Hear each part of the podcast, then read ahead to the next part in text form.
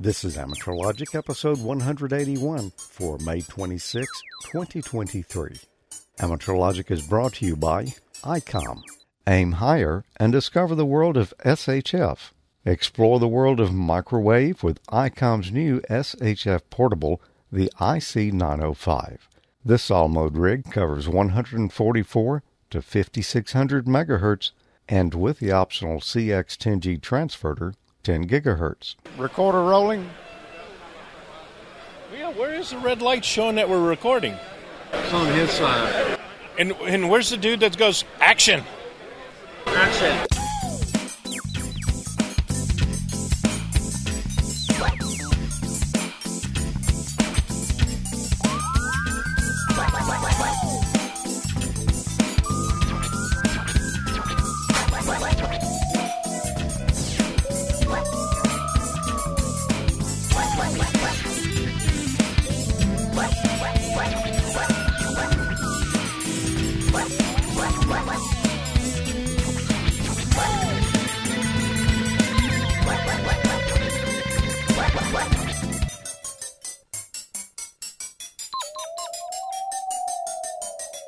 Good evening, everyone. Welcome to another exciting episode of Amateur Logic. I'm George. I'm Tommy. I'm Emil. And I'm Mike. It's good to be back with you. We have special coverage tonight. It's called uh, George and Mike's Excellent Adventure. It's a sort of a takeoff of of the one we did a few Yeah. years ago. And Tommy didn't come to Hamvention this year. No. Emil didn't come. Um, but Mike and I did, and uh, I don't know, maybe near twenty thousand other folks, give or take a little bit. I'm not sure how many they had this year, but it was a good crowd. It was, it was really crowded on a Friday night Really? or for a I Friday caught afternoon. myself anyway. looking for the numbers, but they must not post them yet. I haven't seen them.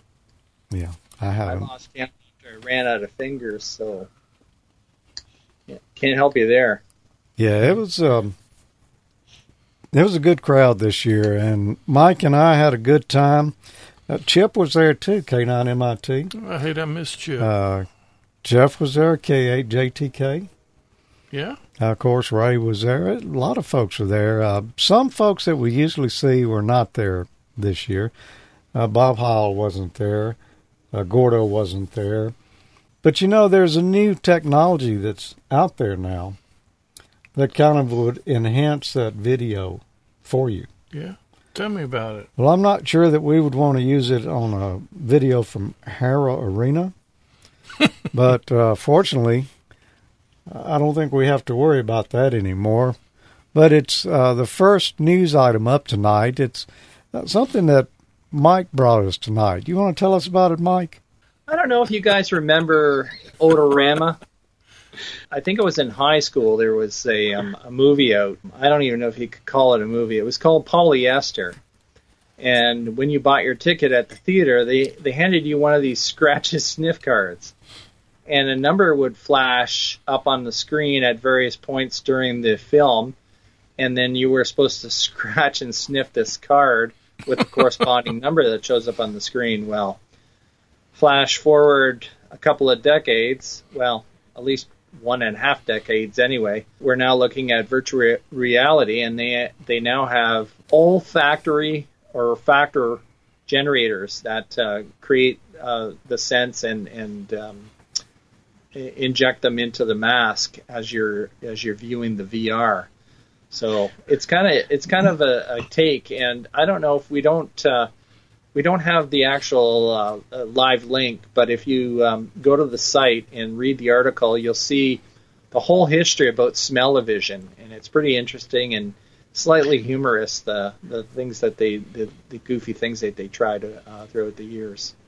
Yeah, it's interesting. I remember years and years ago they were talking about having 4D theaters where you wore the 3D glasses and the chairs shook and and uh, they had these uh, things that like misted like lemon if there was lemon on the screen and things like that for the experience. I'm sure, and, and obviously never took off, but I remember seeing some stuff about that probably back in the late 70s. All I remember is the uh, the, the movie Polyester was the closest thing I can compare it to is kind of a bad rendition of uh, Rocky Horror Picture Show. It really didn't make any sense. You could tell that they they put the script together in order to correspond with all the various scratch sniff things that they had on the card. but uh, it was it was kind of a novelty, and uh, it was it was kind of neat to experience at least once. Yeah. Yeah. I don't think it won any Oscars that year, though.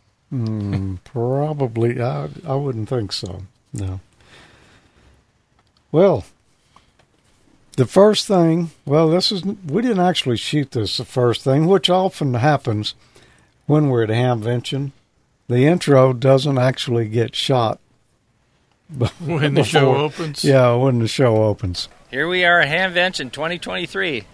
And it's good to be back this year. It's good to have Mike, VE3MIC, here as uh, co host at Hamvention this year. Tommy couldn't make it.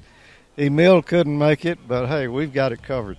We do, and uh, it's too bad too because Emil, I found some tables that had your name on it, free. I saw that, yeah. That was a good find. Have you made any purchases yet? I made some small purchases. Uh, I have a couple more to, to, to do before I leave today, and um, other than that, nothing major. How about yourself? I bought a um, just a tinned end uh, curly mic cable. I need to replace on my IC seven thousand, the old and the jacket splitting off of it. But uh, that and right there, pork chop sandwich. You've got to try that, man. I do. I've heard nothing but good things about it. It's a it's a must. I, I think that replaced the famous brats. Mike, you never did try that pork chop sandwich, did you? I I didn't. I, I ended Oh, up Mike. spending all my extra money on double A batteries. So Tell me this isn't so. You didn't try the coily mic cables either, did you? Oh, man. That's that's No. my uh, purchase from the show right there. I've got to put my ends on it though for my IC seven thousand. Man, Yeah, you can't miss. You know, you're going to have to go back next year then to get the pork chop sandwich. Yeah. You should have got George yeah, to ship I, you I, one I too. must say we are we were missing a, f- a few things. Obviously, we're missing you, Tommy, and Emil, but also um, I'll have to go for the full experience next time and go for the pork. Yeah, it and was, it's even better than the. I used to go for the brats. I used to say, anybody going hamvention, you got to have the brats. But um, apparently, the pork chop sandwich is where it's at. oh yeah, yep. By by far, the line was always pretty long every time. You know, I walked by there, but I did stand in line and get one, and it was tasty. Well, it's worth the, it's Yeah. worth waiting in the line for. You know, this uh, last year I bought Emil's. This was his year to buy them. Oh, that's why he didn't come. Yeah, that's what I'm thinking. I only had that one dollar that year. That was it. Yep. oh, who goes to Hamvention with one dollar in their pocket? Yeah, and and the pork chop sandwich place clearly has a sign that says cash only. So. anyway, first thing I shot when I got there was what you see when you first walk in the door. Some some outdoor rigs, uh, portable setups, and one in particular I want you to pay attention to here. If you're going to do portable rover, you might as well get serious about it. Here's a nice setup right here. I'm not even sure what bands he's operating. I'm guessing maybe six meters, two meters, 440, and something above that. I don't know, maybe 900. And here's the Aries truck for Shelby County, Ohio. And I like this at the back of the trailer there. You can see they've got a pneumatic mast with looks like on top of it is a dual band collinear antenna and a place to hang a wire antenna as well. Now here is a loop. I'm not sure what band that's on. I hope I'm not pointing my camera at the sun. I don't know. Maybe 40 meters. And another pneumatic mast there with some nice antennas on top.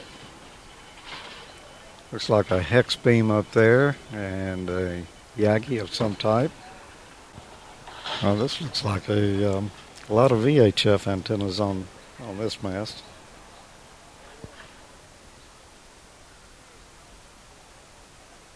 And a little HF.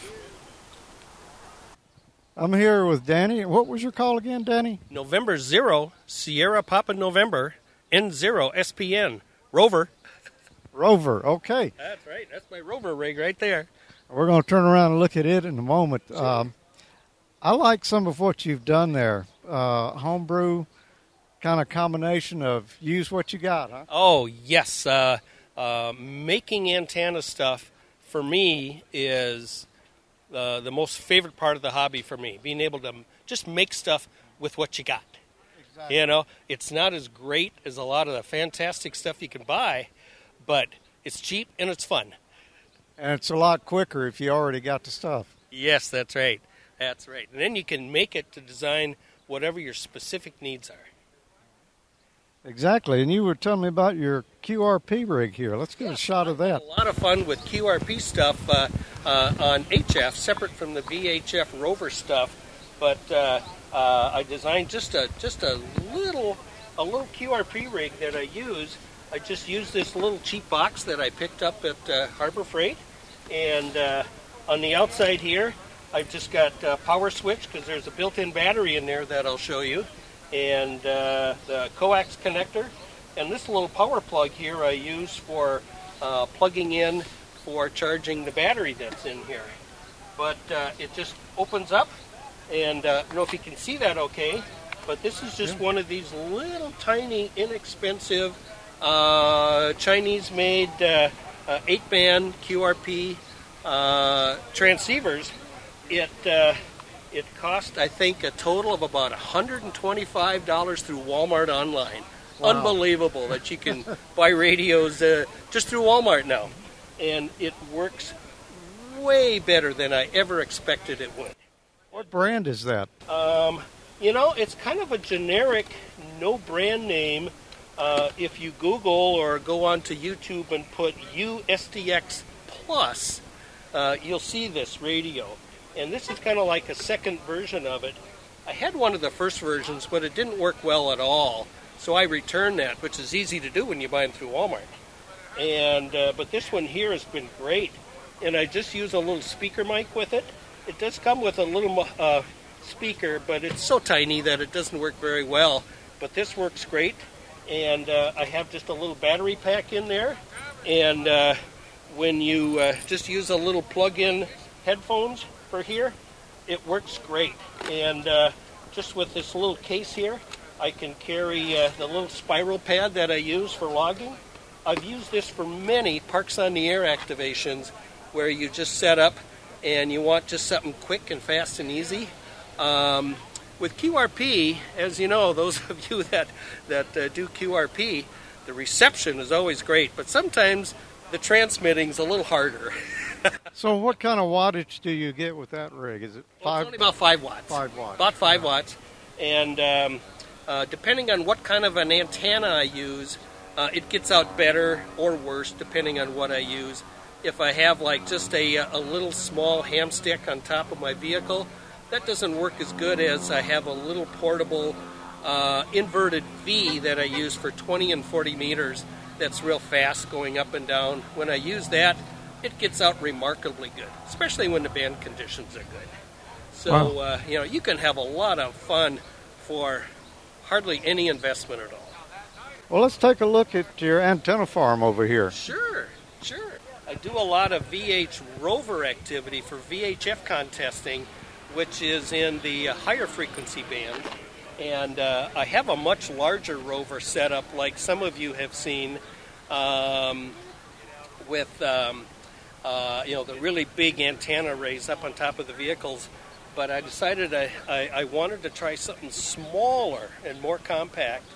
And uh, um, and like I said, the one of the most favorite part of the hobbies for me is making antenna stuff. So I had a lot of fun with this.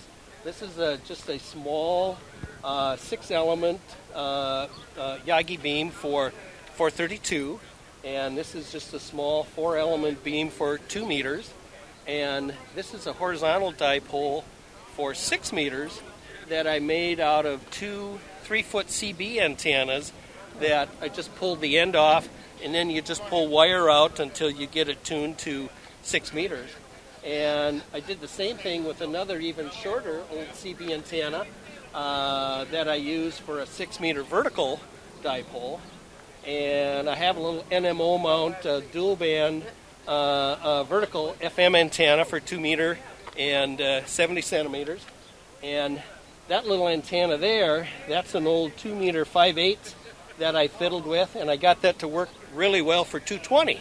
And um, um, so it works great, and uh, it, it's fast and it's easy. And I purposely designed it to be small and simple, um, uh, in part as a demonstration for other people to see that while it's great to have some of these really big, gigantic rover rigs, and they're amazing, but you can get out and have fun with a small, inexpensive VHF ro- rover rig and have just a ton of fun working VHF contesting without um, such a big investment or being so super serious. So on the um, on the two meter antenna there, Okay. I think I recognize a few of those parts. Tell me what you made that with and what it cost. Well, it cost me almost nothing. Uh, the the aluminum beam part is uh, is uh, just a beam that came off of an old uh, free uh, uh, TV antenna mast that I picked up at a at, at a at a garage sale, and uh, off of that same mast, some of the elements on the old TV antenna are what I use to make the elements for the 70 centimeter beam, and inside each of those I just push in a little wooden dowel and cut that off, and that strengthens them up so that they can take a lot of abuse without getting bent. These elements here I took off of one of my eight element two meter beams. I uh, often use two eight element beams stacked vertically uh, with a phasing harness um, for uh, uh, two meter work. And uh, so I just grabbed one of those and I pulled the elements off just to attach it onto this. And I had to kind of fiddle a little bit with the spacing to get the SWR down, but, but it worked great. So how are you matching this thing? I'm looking here, and I know that's not a, uh, a 75 to 300 ohm balun there, but how are you matching that? It's just a straight dipole. That's all it is. Just a coax fed dipole.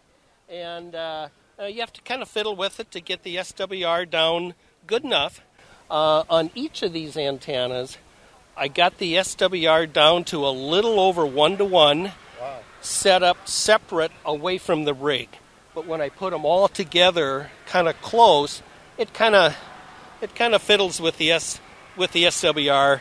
And so, like right now, this one is probably about one and a half right now, and this one here is probably about two to one right now.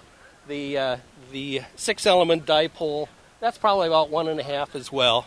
But you know, plenty good, good enough to get out and have fun. It looks like a fun time to me, Danny. I like some of the tricks you did to strengthen up the elements and and use what you got: tie wraps, piece of old TV antennas, Uh, yep. uh, electric tape, just whatever you have, you can build something. Oh yeah, and and again, I'm not trying to say that you know the stuff that you can get commercially uh, isn't good because it is. It's all great. It's it's fantastic equipment that's been designed by professionals and it works really well.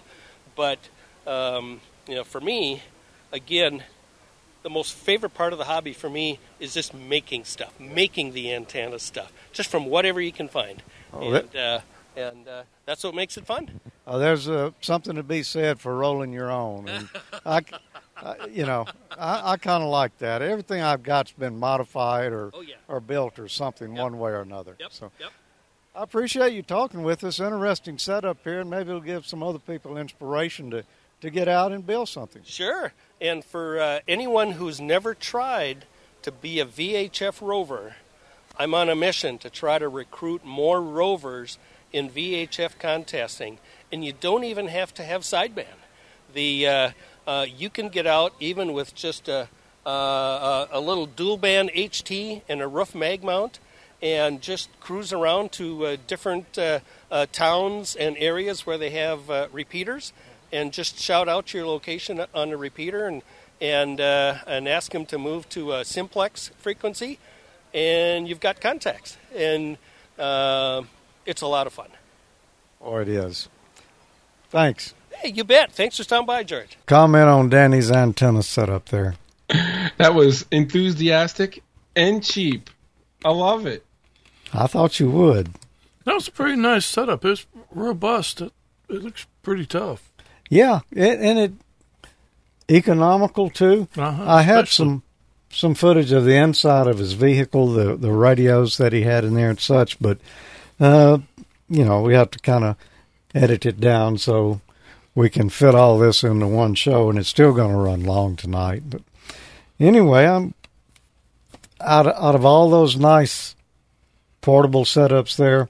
That's the one that I wanted to take a closer look at. Yeah, I see why. Yeah. Oh yeah.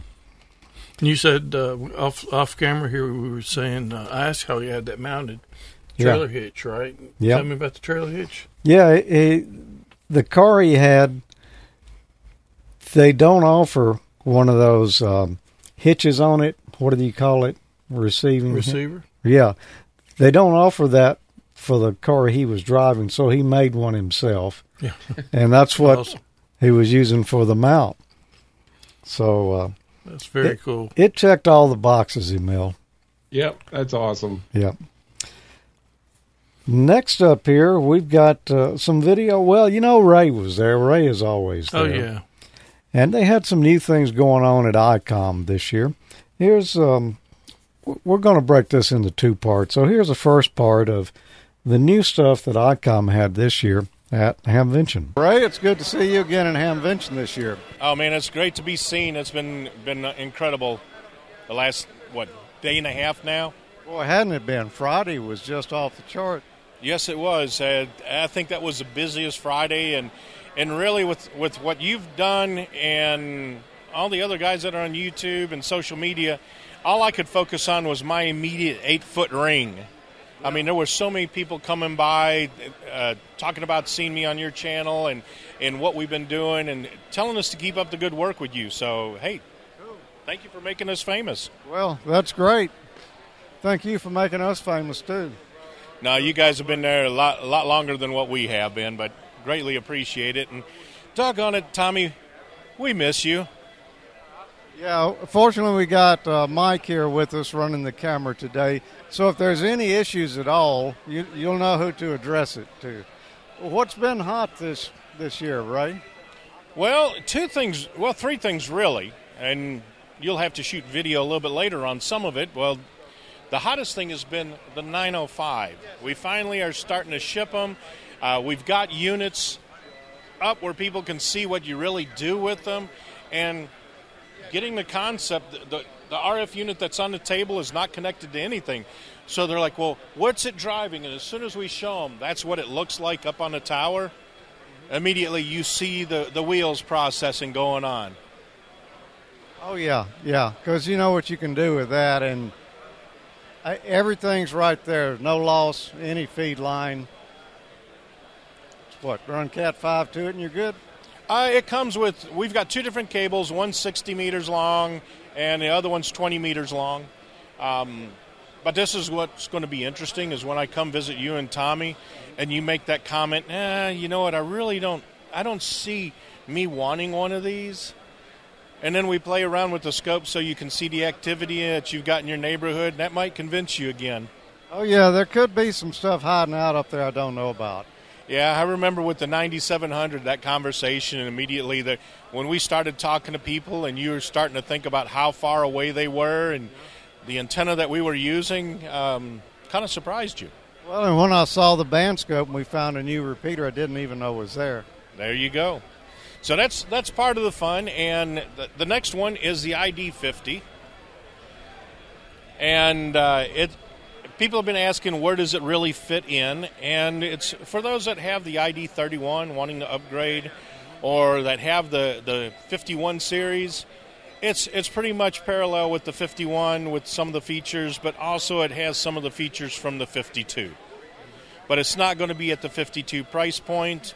No, sir, it's not FCC certified yet, and no, we do not have pricing. I'm hoping by the end of summer. Did I answer all those questions?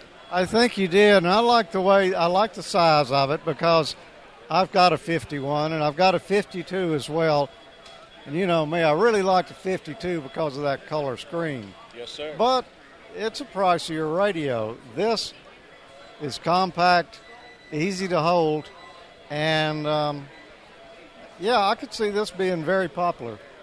Yeah, and, and we've we've titled it the the perfect travel companion because uh, for whatever reason people want to take care of the color screen. They look at this one and go, "Oh, do, this this one looks like rough and ready and rugged." So it, it's been fun talking to people and getting their input back on where this radio really fits in. Well, I have the the 51A 50th anniversary edition with the blue front. I, I, I like the way this one looks better. I mean, well, because I'm used to a 52 now, and this is operates virtually the same, just a couple of features different. Yeah, when you go into the set menu, I mean, one of the thing, things that you notice is that it's got the, the GUIs now instead of all the text. Yeah. So that's definitely out of the 52. The band scope, and um, but one of the great features that hasn't changed is the GPS control of your repeater memories. So everybody, uh, when you say DR mode, everybody thinks digital repeaters, but the DR mode works great for FM repeaters too. It's just in that mode of, and I will take you to it real quick, George. We go down here. It says where I got a. It's searching for a GPS. I push the blue button. It says near repeater. Near repeater all, DV, or FM. So if I tell it all, and it's going to say the last time I caught it was here in Dayton, but I can then scan the repeaters, and it scans all the repeaters in the area, like the ID 5100. So you're not really going to need that repeater book anymore. You got it right there in your hand. Yes, and w- with the way the guys from the Georgia D Star Group have been updating dstarinfo.com, when I first found this in my trunk, I I saved to the to the SD card the memory the memory for the repeaters, sent it over to Ed and John. Within an hour, they go, "We got it on the site." Wow, and you just found this in your trunk recently too. Yes, sir. Yes, this was about two weeks ago. Very cool. It was very cool. It's kind of dark up in Canada right now, but we expect Mike will be back here with us shortly. Must have had a brownout up there or something. I, I think so. We did visit with a lot of folks this year at Hamvention. And one of our favorites, I hadn't noticed him in the chat room tonight. He may not be in here tonight, but y'all will probably recognize this guy. Well, Chip, we finally did it. We finally met up. Yep, we did after uh, how many years now? Uh, seven years, six years? Yeah, I would say it's at least that. Yeah, it's really great. Finally, finally got to meet you. Finally got to meet you and, and uh, enjoyed all the times uh, on Amateur Logic TV watching you and George and the boys. Of course, you're you're you're a veteran. When I say veteran, I mean hamvention wise. So you've been going to hamvention for how many years? I went to my first hamvention right after I got married in 1972 at the Hara Arena. I didn't get married at the Hara Arena. I, that's where the hamvention was at the time, but uh, been coming uh, periodically ever since then. Oh, very good. Yeah, I uh, you got me beat. I think I started going in the early '80s, and uh, things certainly changed since then, haven't they? Yeah, and, and I like this venue a lot better with the uh, the, the separate pavilions. Uh, everything seems to be a little more organized. It wasn't as chaotic as Hara, although Hara served its purpose for years, that's for sure. I think they started in 53 or 56, something like that. And uh, uh, I just like this layout here. It's and we couldn't have asked for a better day today. It's great. No, I, I don't know if uh, anybody caught my comment on the last amateur logic segment, but uh, I was counting on the law of averages because I think every for I don't know how many years. It's almost guaranteed rain on Hamvention weekend, and we pretty much lucked out this weekend. Yeah, well, well, the rain man came last night while we were in bed sleeping, so it worked out great. It was fabulous. Yep. Yeah, and there's a few puddles around, but uh, other than that, the grass is probably dry now. It wasn't like a soggy mess when we got here. So, anyway, Chip, glad we made it. Glad to meet you, Mike, and and uh, I hope we can do it some more. Yeah, for sure. And there was more to that, Mike. You may remember I I asked you uh, to do an introduction, and you and Chip went on for um, a, a good while longer after that. Unfortunately, the little mic connector on the wireless mic popped loose. I just heard a pop, and then there was no Hey. audio. That sounds that sounds sort of I don't know if I didn't know better. That sounds like it was not entirely an accident. Well, uh, let me say, it didn't only happen to you; it happened to me too. Uh, so I ordered some of those new connectors now that uh, uh, the mini plug that plugs in, and it's got the Got the little twist s- thing on it, twist screws down. screws- yeah. Yeah. So that won't happen again. But uh, we didn't really miss anything um, super important. I don't think because I couldn't tell what y'all were saying. You look like you're having a good time though. Well, well, you know, Chip and I had a lot to catch up on, so Yeah. um, I I shouldn't say that. We we keep in touch uh, via via email mostly, but um, it was the uh, certainly the first time we met in person, which was uh, really great. Yeah. I think he's in the chat room. I know I saw him a little while ago in there. Yeah, Yeah. he's in there. Okay. Well, we're going to be back in just a moment because we've just barely skimmed the surface on our excellent adventure at Dayton Hamvention this There's year. more So adventure to come. it's more adventure. Don't go away. Aim higher and discover the world of SHF. Explore the world of microwave with ICOM's new SHF portable, the IC905. This all mode rig covers 144 to 5600 megahertz and with the optional CX10G transverter, 10 gigahertz. This portable also has a few industry firsts under its belt. The IC905 is the first radio to support the five major bands VHF to SHF, a power over Ethernet RF module for flexible installation, and is compatible with amateur TV in analog FM mode. Other features include large 4.3 inch color LCD touchscreen, real time high speed spectrum scope and waterfall display, easy digital mode settings, included high performance GPS antenna, full D Star functions, including DV and DD mode, and SD memory card slot. For more information about ICOM's amateur offerings, visit icomamerica.com slash amateur. Thanks, ICOM. Yep, appreciate that. And I, I did I did talk with Ray for a minute. Uh, I think it was on the Friday, um, and uh, he had a good point. Um, you know those uh, super high frequency or super high frequency bands that uh, we're generally not losing using. Um, they're underutilized by by any stretch, but um, if we don't start using them, we're we're risking losing those bands. So it, it's really great to see companies like ICOM taking the risk and uh, and making equipment that we can use on those higher frequencies. Yeah, and there's there's a lot more to that than you would think, and, and that'll be discussed a little later Yeah. in I the don't- show I don't know of anybody else. There may be, but I don't know of anybody else that makes uh, gear for up there. Mm, most of the people working those bands are using transverters, and there's a, uh big advantage that this rig's got over using a transverter. But uh, that'll be discussed a little bit later. But right now, Mike had someone he wanted to see there and do an interview with. And we swapped back and forth. He would hold the mic, and I would hold the camera, and then we'd switch out. So this was Mike's turn to hold the mic. Mike's on the mic. We're here at the QRP Labs booth at the Hamvention, and I'm with Hans. I'm not even sure, Hans, your call sign is G0. I have a UK call sign Golf Sierra UPL and also an American call sign AF7BF, uh, Alpha Foxtrot 7 Bravo Foxtrot. Very good. Now, of course, many uh, viewers will probably recognize Hans from uh, all the various uh, QRP Lab kits that he's produced over the years. I'm not even sure how to refer to you, chief engineer, chief designer, owner, operator. I'm owner operator, but also yeah, designer, software, R and D, production, procurement, everything. Very good. One man army.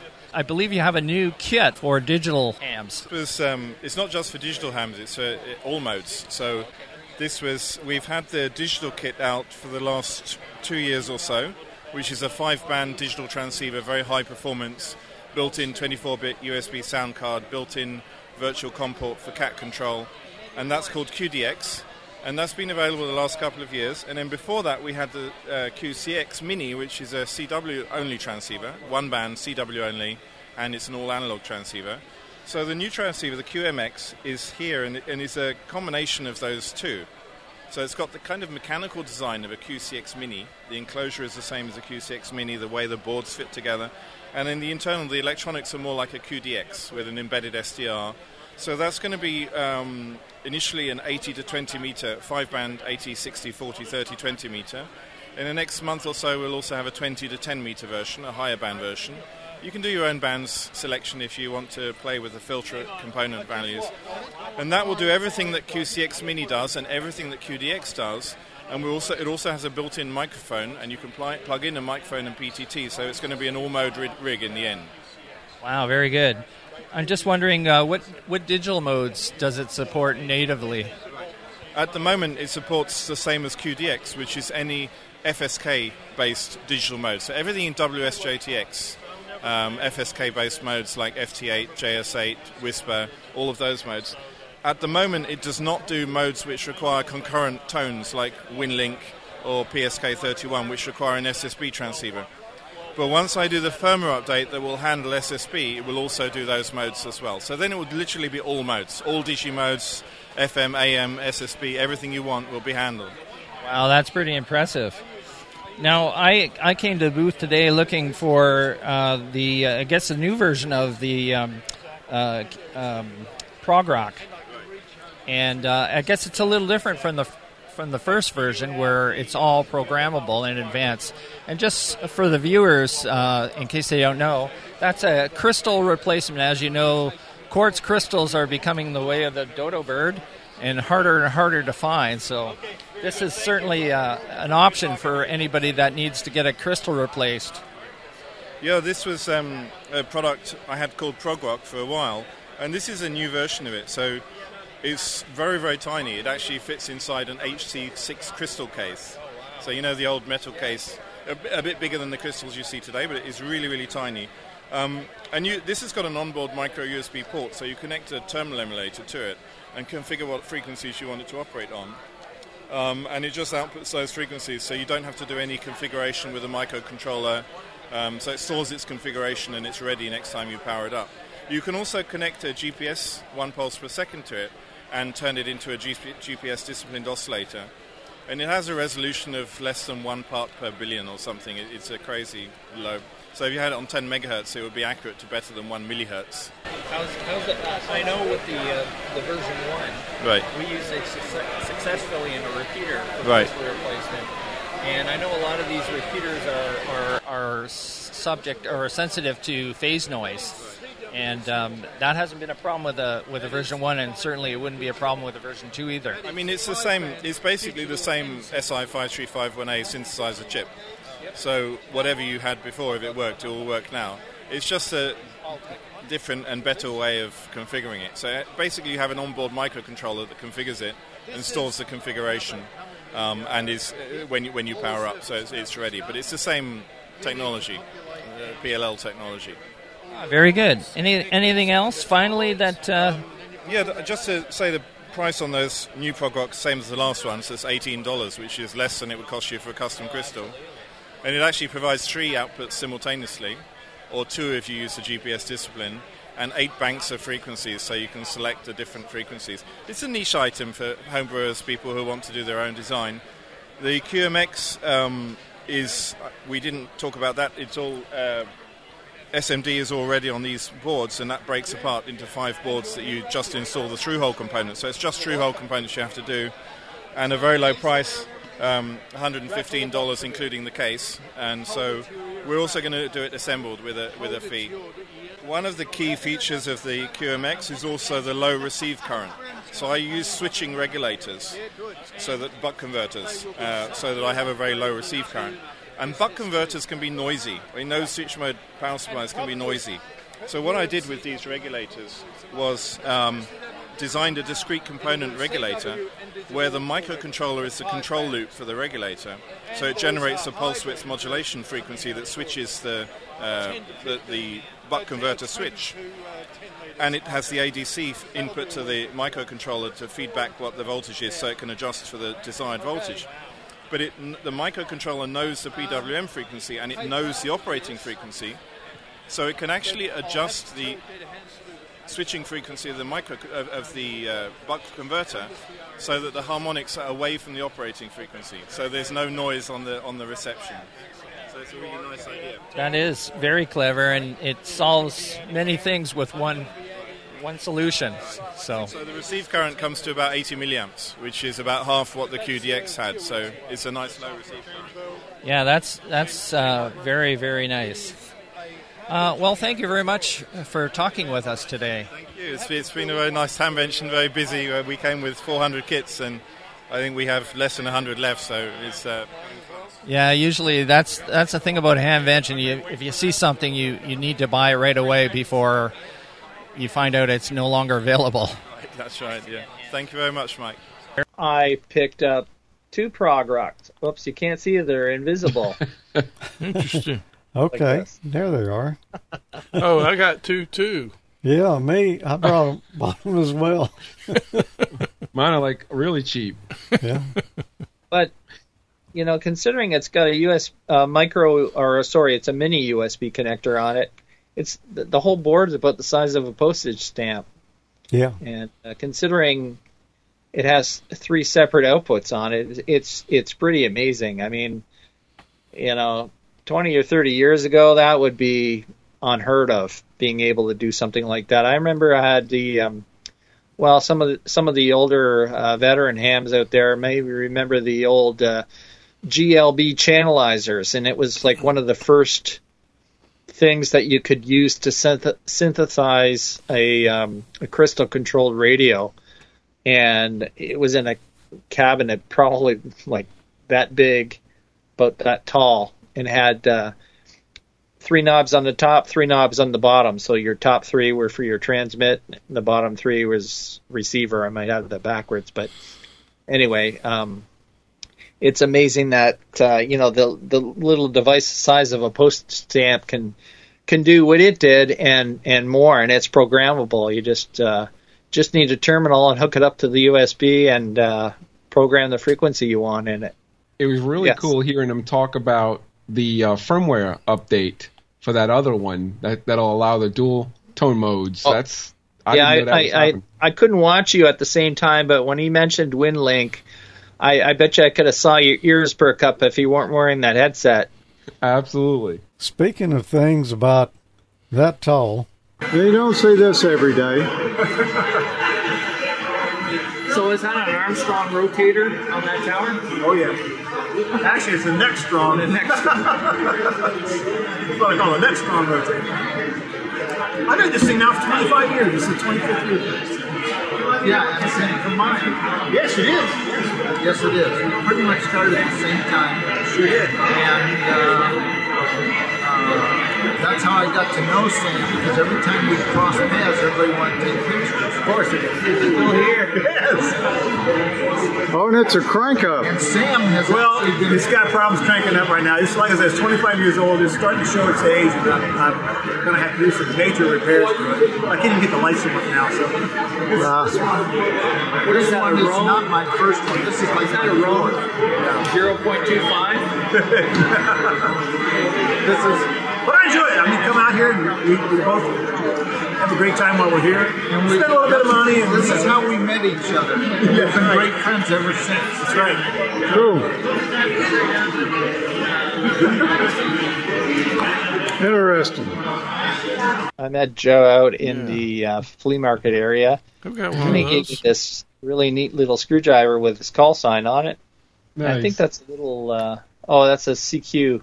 I guess he's he's done some uh, articles for CQ Yeah, magazine. he's done a bunch of them. Yeah, he does. Thanks, Joe. It was really cool meeting you. I think I run into Joe. Of course, he's not hard to miss at Hamvention, but I've been seeing him at Hamvention. I was asking him how long he's been going to Hamvention. I think he mentioned early 70s.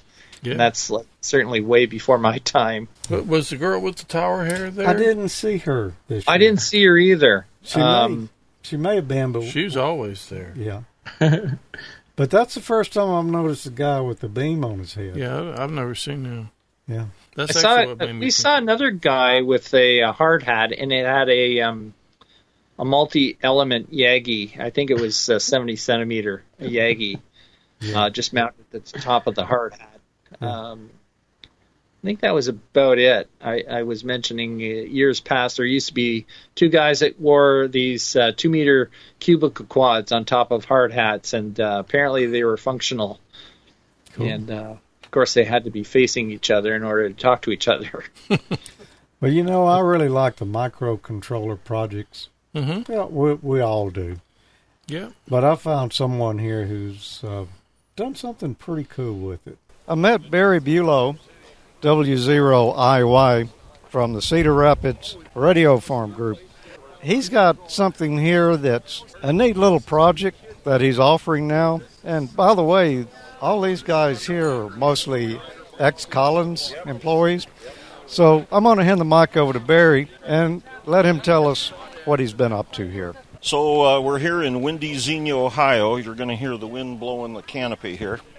Uh, this is a, a project that we started at home. It's a four to one remote antenna switch, and you put 12 volts DC in through this bias T, and power comes up the coax, and then goes into the board here. There's a CPU board plugged in, and there's four relays. And so this is four to one switch with pow- with remote power, and then you control it on Wi-Fi. It's 2.4 gig Wi-Fi. You can talk to it directly, or you can uh, run it through your LAN. And then here's an example of the interface. There's a web server running on an E ESP32, and so this is the this is an interface. This is for the Matrix, which is another product. And uh, you just select an antenna and it goes there. And this is like life size. It's about a 4 by 4 inch uh, uh, Wi Fi to um, browser. And uh, that's all there is to it. And down here we have uh, a f- two radio to six antenna matrix. And So, from radio to radio, there's 70 dB of isolation on 20 meters. This will take full power, full 1500 watts, and it's good through 6 meters. And this interface, this is for the matrix, and you can select an antenna and it goes there. If you select the same antenna that's already taken, you get nothing. So you can't you can't steal that guy's antenna. You can pick another one, but you can't pick the same one. You can also lock it, so you can't change it, and the other guy can't change it. So we tried to think of a lot of things to uh, uh, put protection into it, and uh, paid a lot of attention to the impedances. Got a fancy four-layer circuit board, and uh, hope it uh, helps people out. So what, what wattage will it handle? It'll handle full kilowatt. It'll take the full 1500 watts. Okay. Yeah. It's a neat, it's a neat project there. What what are the prices of these things, and how could people learn more about it? Okay, so this is $200 for a kit. The surface mount is all done. You got to put in relays and then a bunch of number four screws. And the most time you're going to spend is on your hands and knees looking for that last screw that you dropped on the floor. And our website is team, T E A M dash, xcr.com. And there's all kinds of information in there about the switch, and uh, there's instructions, links to the instructions, and uh, it's really not too difficult. It's a one evening project to do this. And the Matrix is 400 for the kit, 450 assembled. And you get all the, the parts, you get everything you need. There's no extra little pieces to buy or anything. Well, thanks for telling us about this, Barry. This is this is a project right up my alley here. I like playing with these kind of things, and to see someone take it and actually make a product out of it, that's great. And and the price is uh, real reasonable too. It's cheaper than four uh, 100 feet runs of uh, LMR 400. Certainly. Economy measure. yes. All right. Thanks for talking with us. Thank you, George. That's pretty cool. Wow, very cool. That was. Yeah, I like that. And they had a tent out in the flea market. That was Team XCR. That's ex Collins Radio employees. Ah. Nice. They were from Cedar Rapids, and there was a guy there from originally from Mississippi. And I started a conversation with him, and he comes back in the state every so often. Uh, but he worked for Collins.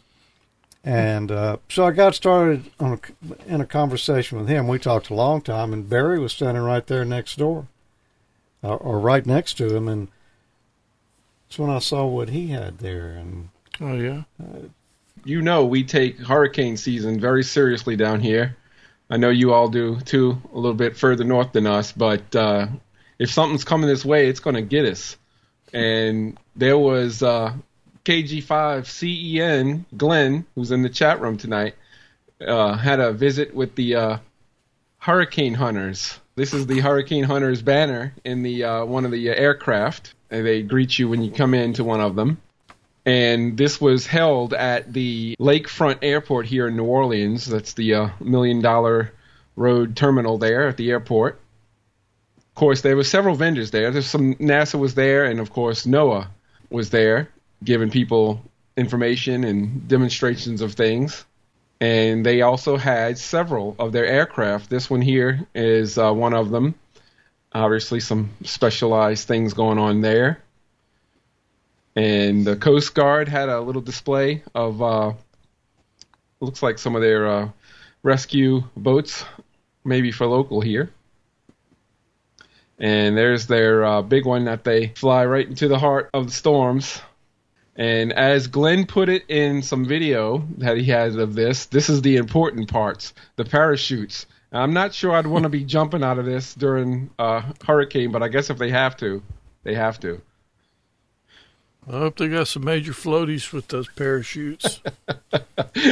and, and there's another shot of the uh, cockpit of that big one, and a full shot of the other one.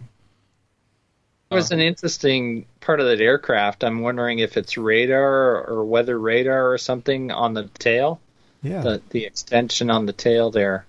Yeah, don't know exactly what it is. I know they have descriptions of these aircraft on their uh, site, the Hurricane Hunters uh, NOAA site, but uh, definitely specialized things in these aircraft, no doubt.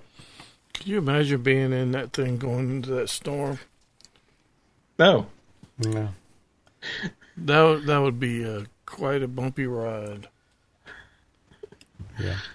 Uh, so thanks, thanks, Glenn, for going there. And yeah, we're getting ready. June, June, we're getting ready to start the season down here, and uh, he's already uh, visited the conference, the Hurricane Conference, and met up with all of the uh, people from the um, Miami Hurricane Center and NHC, and uh, had their conference. And there was a forum, a specific forum there, which we probably talk about a little bit later, specifically for ham radio. So they're really into it. They like what we do, and we keep in touch with them.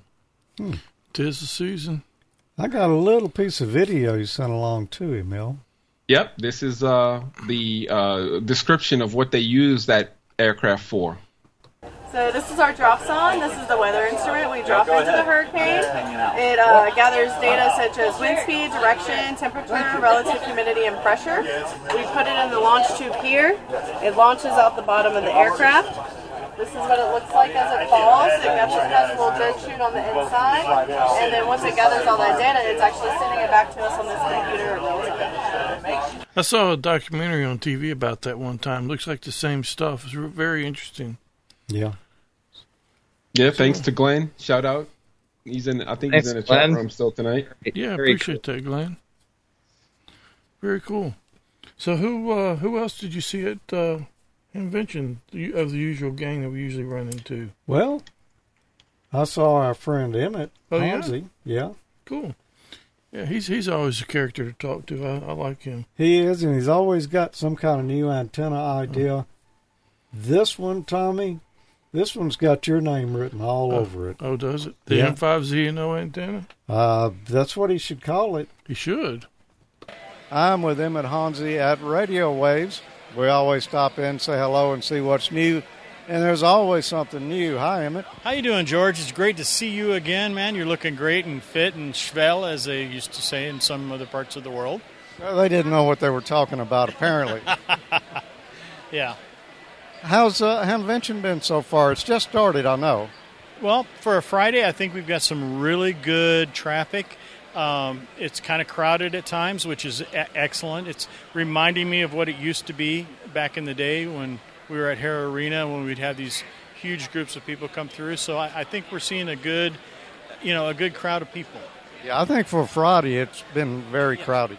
Yeah, because normally on on this is a Saturday kind of crowd, so it's um, like I said for Friday. I think we've got some good numbers in here. Well, you've got a new antenna here. It's the first thing I saw when I walked in. And I know this is going to check all the boxes for Tommy. So why don't you tell us about it? All right, and this is for you, Tommy. No, I'm just kidding. Uh, basically, what we've done is we've come up with a new, not really a new antenna. I've been playing with this design for almost 20 years. I just never got around to, you know, actually building one. But what this is is our the the, the RadioWavz Voyager antenna series, and uh, we have the Voyager one, two, and three in commemoration of uh, our Voyager satellites, of course. But the other thing is you can really get out and touch touch people with it. What this is is a vertical off-center fed dipole. And what this allows you to do is work, for instance, this configuration that we've got right now goes on an MFJ 1910, and we're using an ICOM AH4 autocoupler in the bottom. But with this off center fed configuration, we're able to do 80 meters through 10 uh, contiguous, which is absolutely wonderful and great performance. It's super light, it's easy to set up, and uh, you get great DX from it. One of the things that we did a while back ago, um, last fall, as a test for uh, an agency that was wanting to play with something, uh, we had to do an emergency communications uh, link test where we had to go through 18 counties in Iowa in 24 hours, make contact with a single point, as in not just anybody, a single point in Italy. And uh, so what we literally did is on 40 meters over 24 hours, we did 18 counties. We would completely set up a, a, a station, make the contact with our, our with our person in Italy, tear down, and then move to the next next county. And uh, what that required was the simplicity of being able to set up, tear down, operate, and then move on to the next location. Uh, which, as, most people will know, it's not an it's not a simple task. But what this did is it gave us the ability to quickly, te- you know, set up and tear down, and um, have consistency between point A and point B when we set up at the new location. And because it's a vertical antenna, it's great for you know it has a low takeoff angle of radiation, so that means uh, definitely good for the DX. And then um, it also is you know it, it's not as susceptible to, to, noise like power line noise and a lot of the EM type problems that we have with with uh, antenna systems. I guess it's folded a lot of times to be able to get the whole length on the pole. In this situation, we've got the antenna set up to where, on, for instance, on the 1910, which is a 33 foot fiberglass pole, if you were to extend this all the way out, it would go all the way up to 33 feet, and then we've created a, a like it's a, a ladder line type configuration where we bring the the ground plane up up to this little diamond up here and then it comes back down and that's how you get your off center fed. And you don't need a ground you don't need a you know a counterpoise i should say because of that Cool.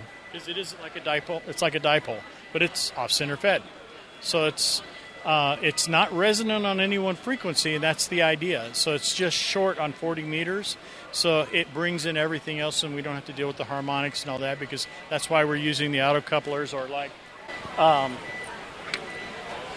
like you know, like these little portable QRP type tuners that you can just hook it up to the hook it up to the wires and, and you're ready to go.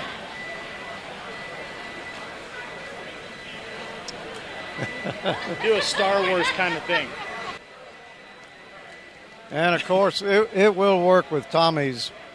Uh, I, I came AH seven hundred five. Is that yes, what it is? Yes, it was the AH seven hundred five. As a matter of fact, um, with uh, we have another antenna product called the the seven hundred five, which you which you featured, and um, that got us going with the with the AH uh, seven hundred five.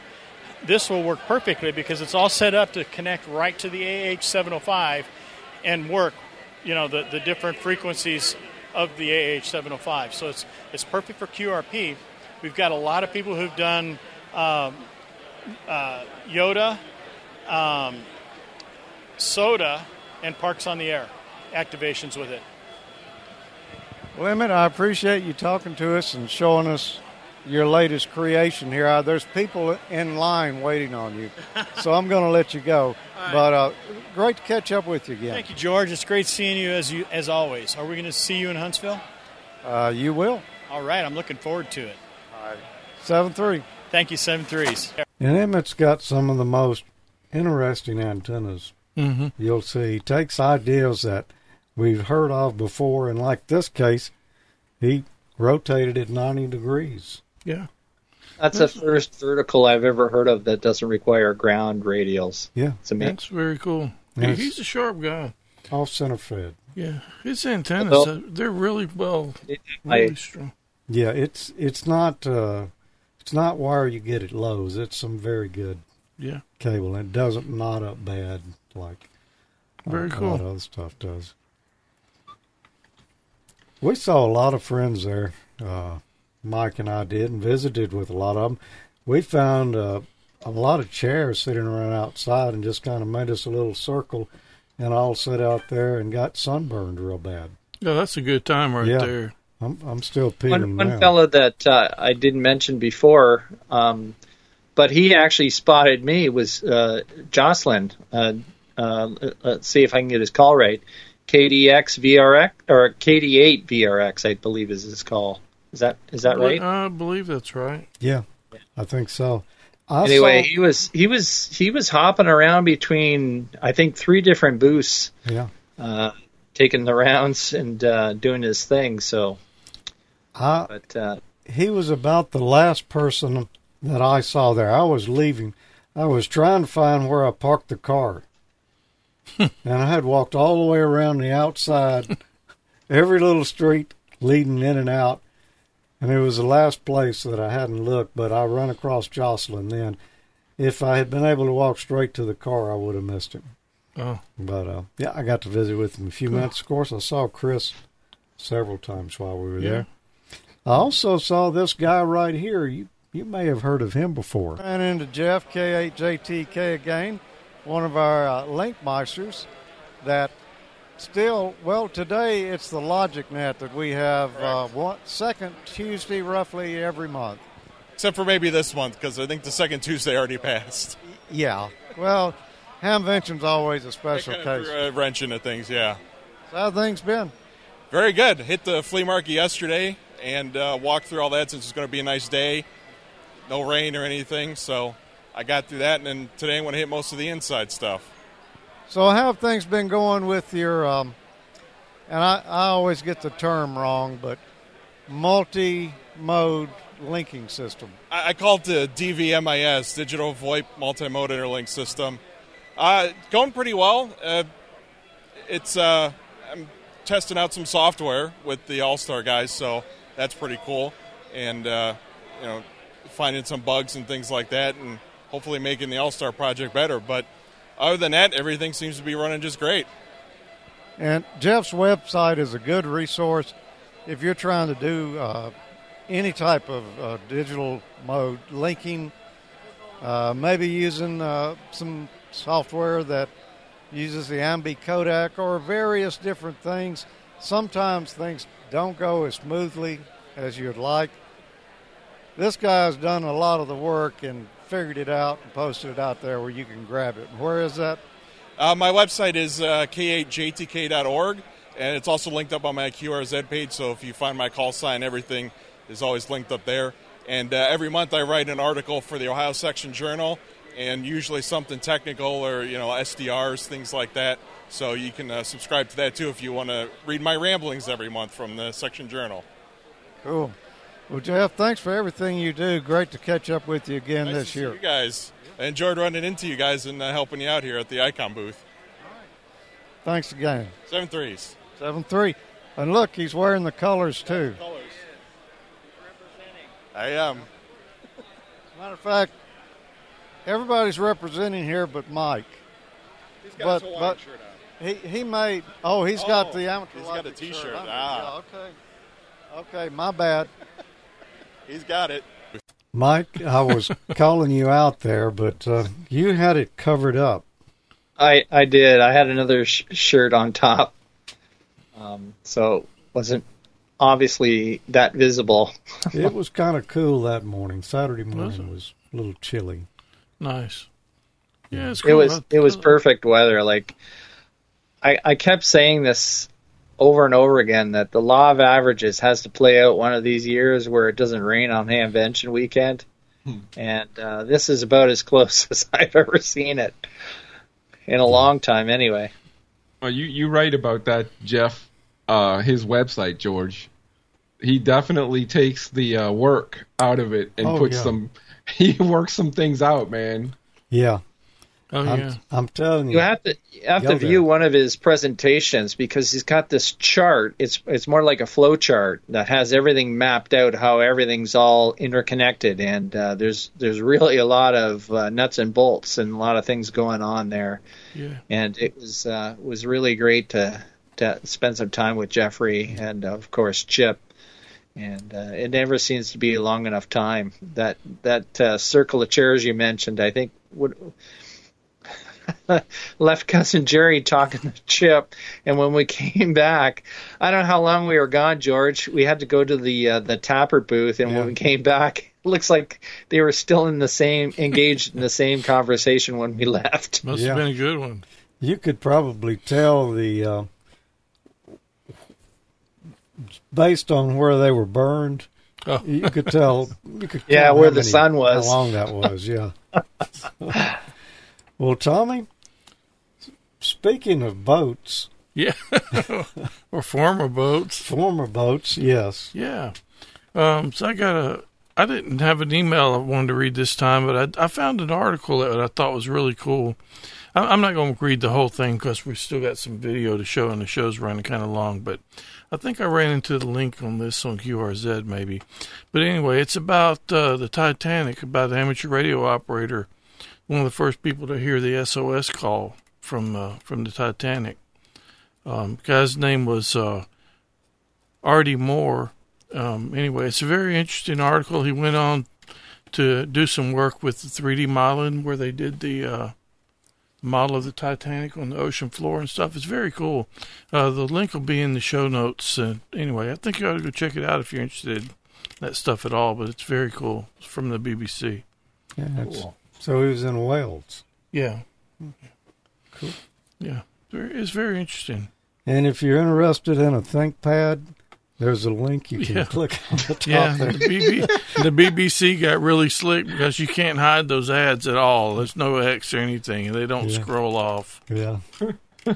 So You know what the last words of uh, Captain Smith when the Tita- Titanic was sinking were? The last last words from his. What were they? afraid to ask. Where, where's all this water coming from? Okay. Um, My goodness. Check, please. there was a new product there, another new product. Oh yeah, There were a lot of new I bet products, there were a lot of new. and I'm sure I missed the majority of them. But the really cool ones, they just kind of, they kind of directed themselves toward me. We're talking with Jim KI6ZUM, the creator of the ZUMspot, who has a new product available now. Looks pretty neat. Ham Radio Outlet asked ZUM Radio, or they commissioned us to create these smart uh, CAT CI-V screens for Yaesu and ICOM radios. Um, these are based on a commercially available screen called the M5 Stack, which is an educational unit, and uh, all of the software has been written to support both the ICOM and the Yaesu radios in the same unit. And currently, we have it. This one set up Bluetooth connected to a external Bluetooth adapter that we also made for HRO, and it gives the the 710 a connection so that as you tune the frequency on the radio, you're getting the same frequency updates on the screen. It also has some other information about modes and filters, and it also lets you view on the little VU meter a different mode if you wanted to. For example, one might be SDWR and one might be power or ID. The ICOM one here is paired to a 705, which has built in Bluetooth capability. And so a Bluetooth adapter like the one on the 710 isn't needed. We do already have support for ICOM's 7100, 7300, 9700, 9100, 7610, and a couple of others. As we get time and as we get access to them to test, we'll be adding new radios and new features. Um, the units come with a power supply. They're assembled with the stand. They also come with a programming cable, so it makes it easier for users to update when the new releases come out. And the ICOM screens in the next update will have both the single meter as a needle meter and we'll have an, a secondary mode of all of the all of the data in a bar graph mode. For the Yaesu, the next release will have uh, bar graph meters that look more like they do on the 710 and less like the ones that they run on like the, the other Yaesu radios, allowing the user to pick one or the other. If you like a 710 bar meter more than a VU meter with a needle, you can choose that. These are just powered by USB C. It comes with a regular 5 volt power adapter. In fact, it's the same make and model power adapter that we ship with the ZUMspot Elite unit. They're all communicating Bluetooth and the same SPP, which is serial over over wireless communication. The show HRO has priced these at 149. The Bluetooth adapter cables, I pushed very hard to have them made available as, an, as a affordable price. So for all the radios except for the DX10, their sale price is thirty dollars, and the DX10 because it requires some additional electronics is uh, 35, I believe. That looks pretty cool, doesn't it?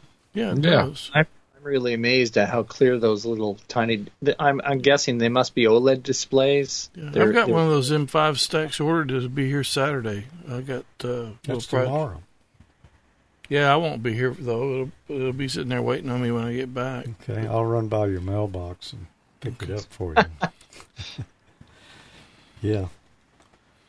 Neat. So, yeah, so stay tuned. There'll be some more stuff similar to that coming up here very soon. Mhm. Well, I had an email here recently from a guy that uh, writes us ever so often with uh, topical information. And I got to tell you, this one right here, Tommy, brought a tear to my eye. Did it? It did. Must have been a good one then. He said, uh, George Tommy, while I had the time, I was doing a massive cleanup and discovered a Christmas present from December 1969. I was in the 10th grade and wanted a VOM for Christmas, and Santa answered the promise.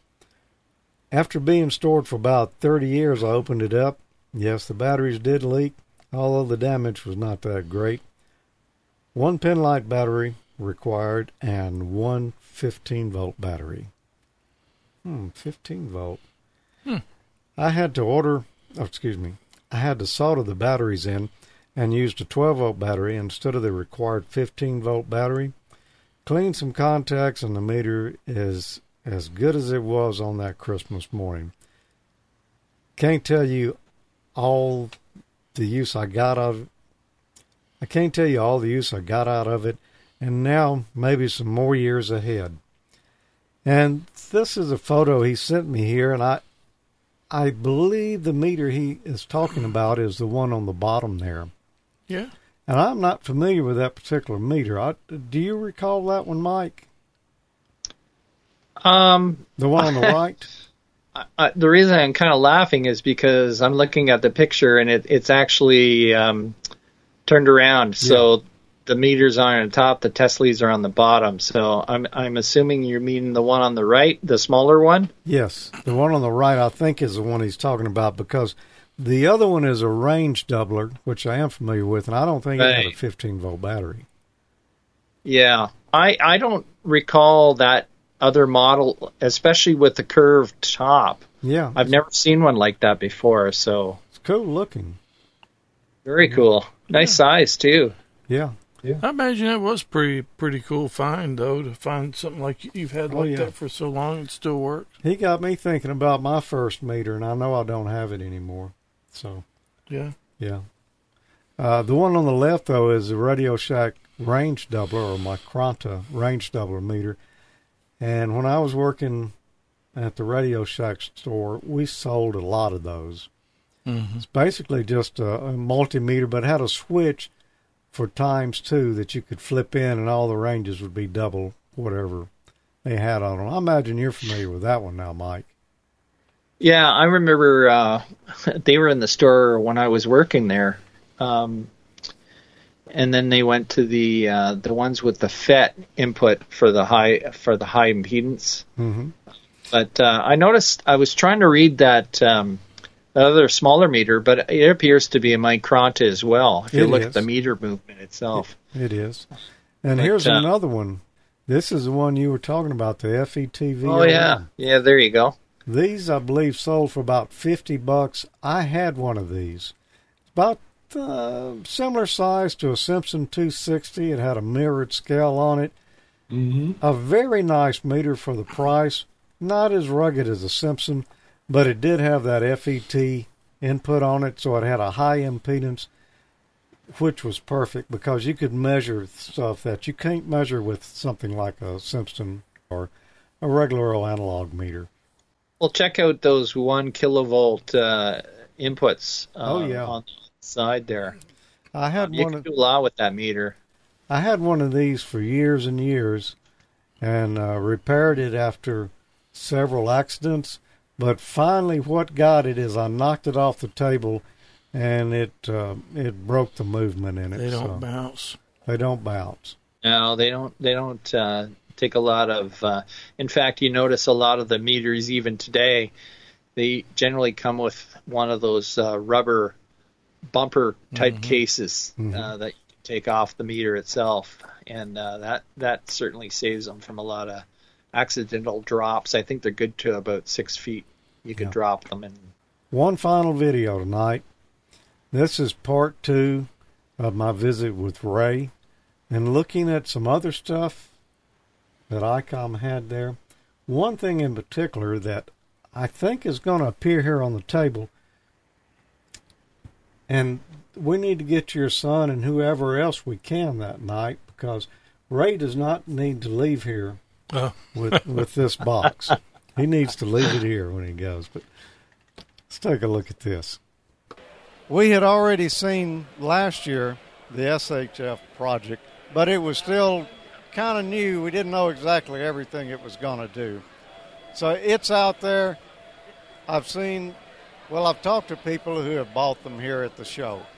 I don't think there's any more left. I think everything's been bought up today, but so that's that's There's more coming. Oh yeah, yeah. So that's really two new products. Really, you're kind of saying introducing this one because now we know exactly what it is and what it does. Well, and two, then two things that we've learned here from my buddy Scott over there that's on his phone. Oh, he's trying to take a photo. Is he was sharing with us? He's he does transverters, and he, he the 2.4 gig he says with his transverter is very limited because he uses the two meter as his IF. As you know, we only have eight meg in two meters, so his transverter can only do two of the. How many meg wide is 2.4? 70. 70 meg wide, and you could only use 8 meg. The, the 905 covers the entire 2.4. Well, I saw Scott's talk last night, and now I have a, a better appreciation for what you could do with this radio. And one of the other things, it's it's created the, the frequency coordination body to really scratch their head because they're they're used to CW, sideband, and a couple of other modes up in those bands.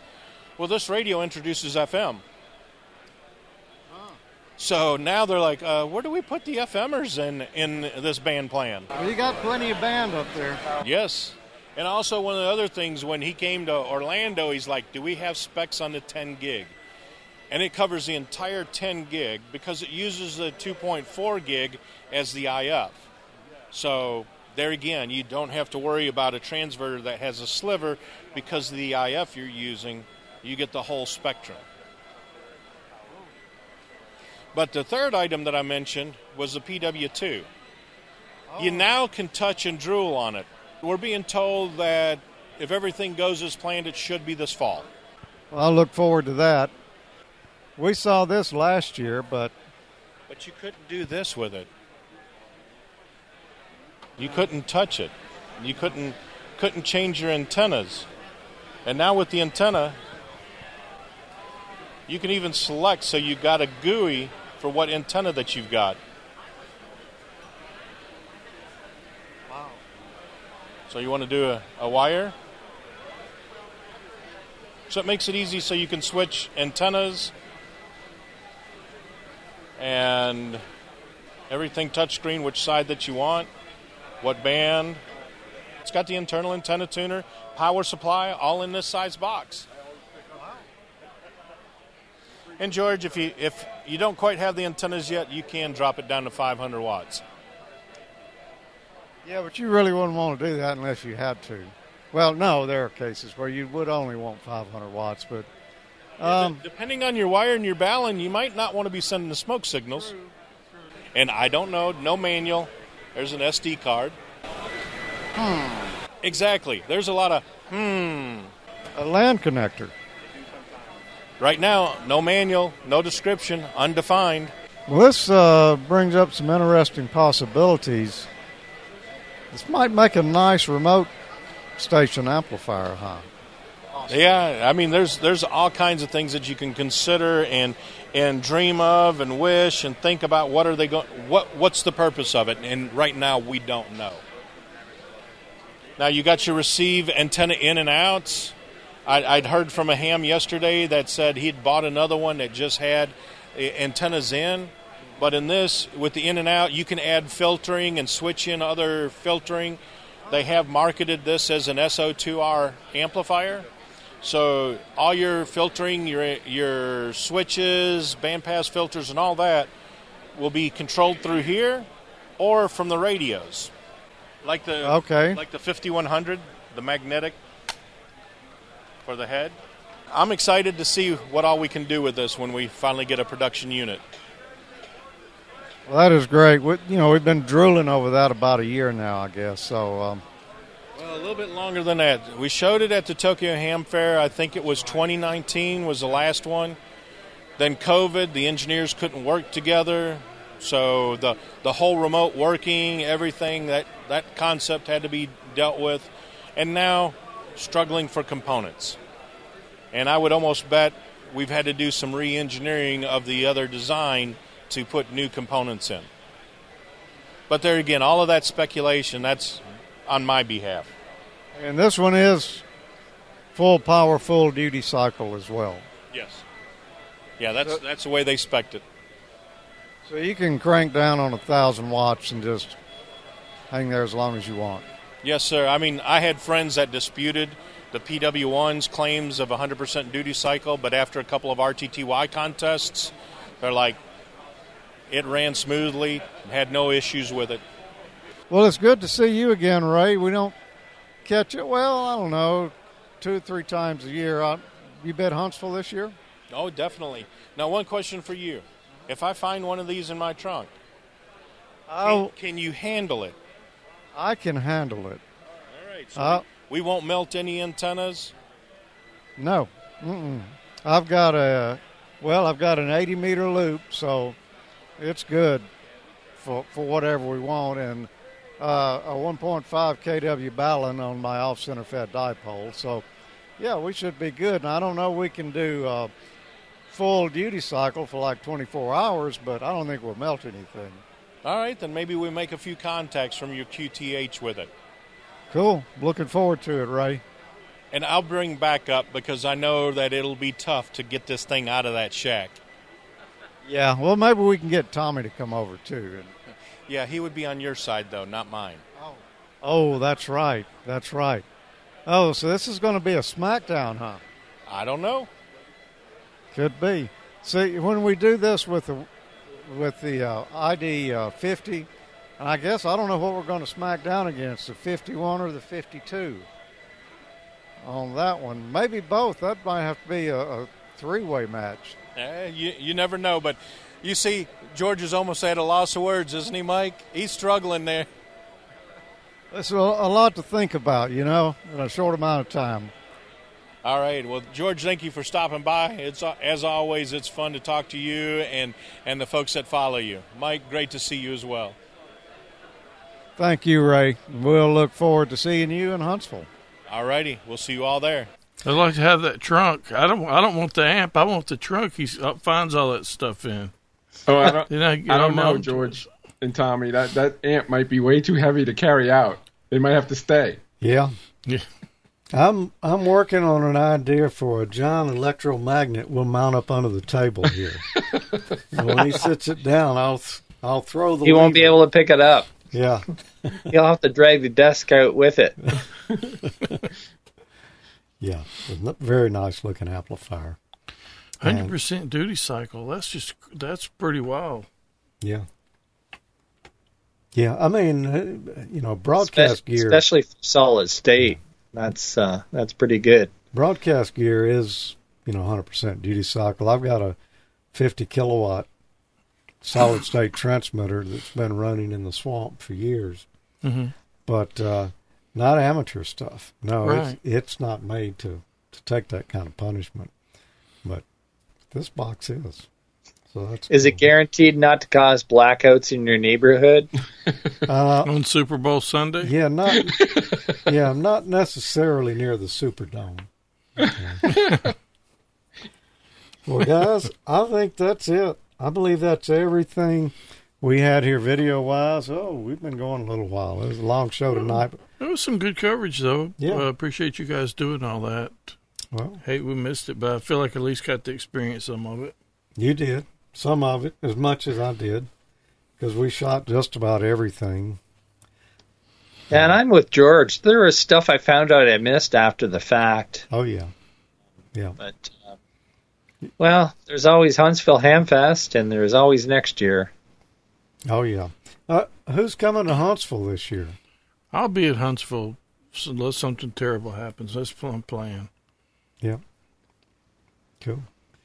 Well, we're planning on being there. Um, looking forward to seeing a lot of you there.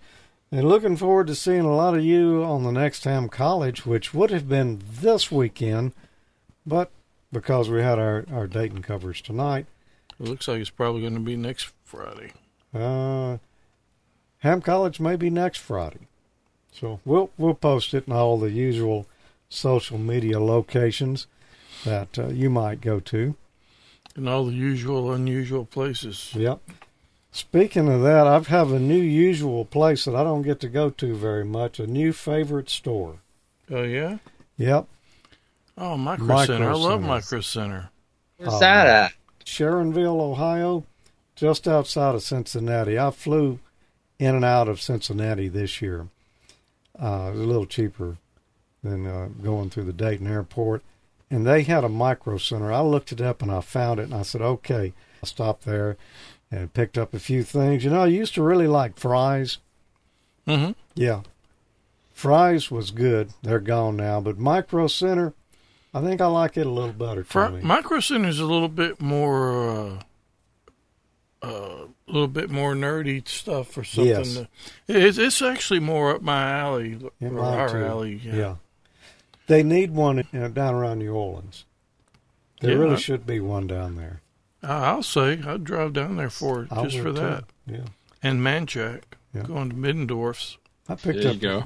a few things while I was there, and it you know you could spend hours just browsing and Mhm. drooling all over the merchandise. Been there, done that. I used to go to the one in Dallas a pretty good bit when I was going over there regularly. Yeah, been to that one, one in Houston, and uh, yeah, if you're passing by a micro center, plan on swinging through there and spending a few minutes or hours.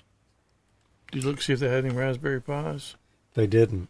Yeah, they had figures. some uh, Raspberry Pi Picos, but you know that's all anybody's got right Yeah. now. Yeah, I didn't see.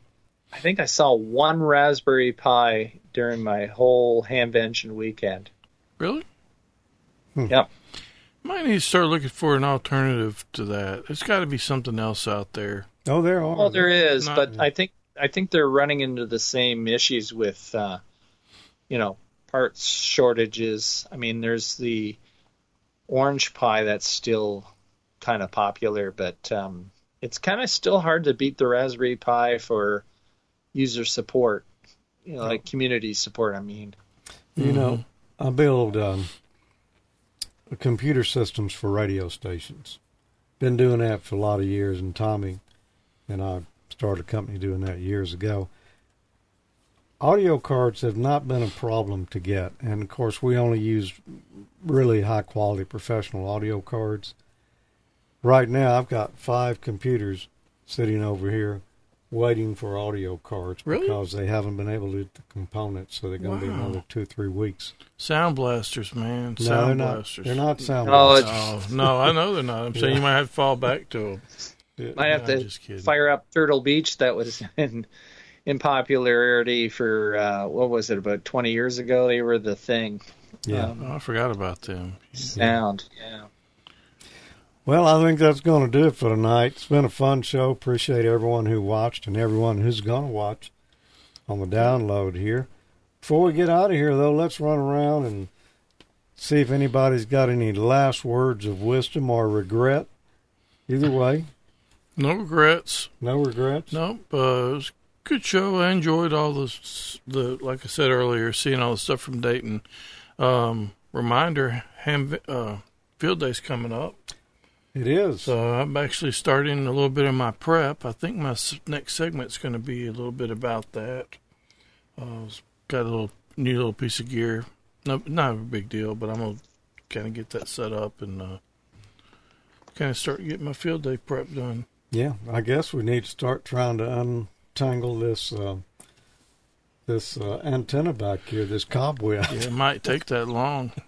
yeah, it took us that long to pack it back up this this past year. But uh, yeah, looking forward to that. Email. Any thoughts from down there? Absolutely. We're getting ready for field day. I got my Go box ready to go and the battery, and uh, also getting ready to start watching the Atlantic and the Gulf of Mexico for hurricane season, getting the swing of that. So lots of things to uh, do down here and prep for uh, all that. June is always a good uh, ham radio month. But other than that,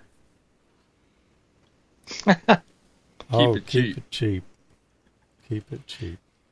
And field day is when, Tommy? June 24th to 25th. Mike, any final thoughts from up there tonight? Uh, I I've got more things to try to cram in my box of unfilled dreams. but I did manage to pick up some wire. I always seem to pick up wire from the wire man. Um, this stuff is really nice and thin and uh, very flexible, so it's going to be my my portable antenna. I'm going to make a portable dipole. I've already uh, started 3D printing a winder for it, so. Um, and then what else? Oh yeah, I bought uh, a distribution amplifier for. Uh, it's going to be for time signals for uh, for for in my case it's going to be used for uh, for 10 meg. Um, and I'm sure I'm going to get more than one segment out of that because I've got a lot of different projects that are related to time. And uh, other than that, I picked up some uh, liquid solder flux. Um, I didn't know what kind to get, so I bought one of each. Perfect. And uh, oh yeah, one one other little interesting thing. I ran into uh, Punxsutawney Phil's the groundhog. It must be his manager because I got a pen from him. Home of the groundhog, Punxsutawney, Pennsylvania. The only thing I bought ham radio wise was this Coley mic cable we talked You about didn't earlier. even get to the plastic pieces for it. No, well, I didn't. know. I, I, I was expecting there to be connectors on each end. Well, there will be. I'm going to put them on there. Uh, some of the RJ45s. And, yeah, pork chop sandwich. Only Maybe- one of them, though. Only one pork chop sandwich. Yes, we were not going to try to FedEx those to y'all. Uh, you know. I was looking for it. Yeah. Every, every day I asked my wife if she saw the FedEx guy come by. Are, are they at Huntsville by any chance? No. I guess it's, it's different there entirely. Only, only in Xenia. No. Speaking Pork speaking of the uh, sandwich ta- people? Yeah. uh, George, speaking of the TAPR, was our uh, FreeDV buddies over there this year? I I didn't see the same guy, but I I believe there was some FreeDV stuff there in the booth. Yeah. If you, cool. If you come to Huntsville, it's it's a great ham fest, but you don't go for the food. Oh, you can. Not in the ham fest. You No. want to go outside to the restaurant. Oh, there's great food in Huntsville, this- in the city there, but not inside the uh, Von Yeah. Braun Center. Well, there's only so many hot dogs, corn dogs that you know that you would want in a weekend. I, I'm not sure what they've got there, but it, it, yeah, it's typical Hamfest fare. It's not uh, not not like what you got there at um, at Hamvention. But another great Hamvention is in the books. Uh, thanks to Dara and the whole team that put that on this year. They did an excellent job. The uh, the fairgrounds worked out great this year. Plenty of room. Weather was very cooperative. So, um, yeah, we may have to do that one again next year. So, with that, a couple of things on the way out the door I want to mention. That is our social media sites for Amateur Logic. You can catch us at facebook.com slash group slash amateurlogic.tv. You can follow us on Twitter at amateurlogic. You can also find us at groups.io slash G slash amateurlogic. Okay. And if you want show notes, because some people don't put links in their segments, not calling out anyone in particular here, uh, probably myself included, you can find those amateurlogic.tv slash wiki. We publish all the show notes right there. You can find the links and what was in each episode. Um, you might even find something else in there we didn't even You know could was find all kind of stuff in there. You Yeah. just Yeah. whatever the who, whatever the guy that does the show notes wiki decides to put in there, whoever that Yep. guy may be. They must pay that guy a lot of money because there's so much content in there. Yeah. Oh yeah, it's a Yeah. high paying gig. You know it. All right. Thanks for being here, everyone. Join us again around the middle of next month for another Amateur Logic and probably this coming weekend, which is June something. Huh? On June the something for the next Ham College. That is going to be. That's going to uh, be June the second. June the 2nd. Yeah. Strike that, not June the Hopefully, we can get back on track after that. I get hope back so. on schedule because Yeah. these uh, kind of messed me up Yeah. and everybody else too. Yeah. All right. Thanks for being here, everyone. 7 3. Seven three, everybody. Good night. Seven three.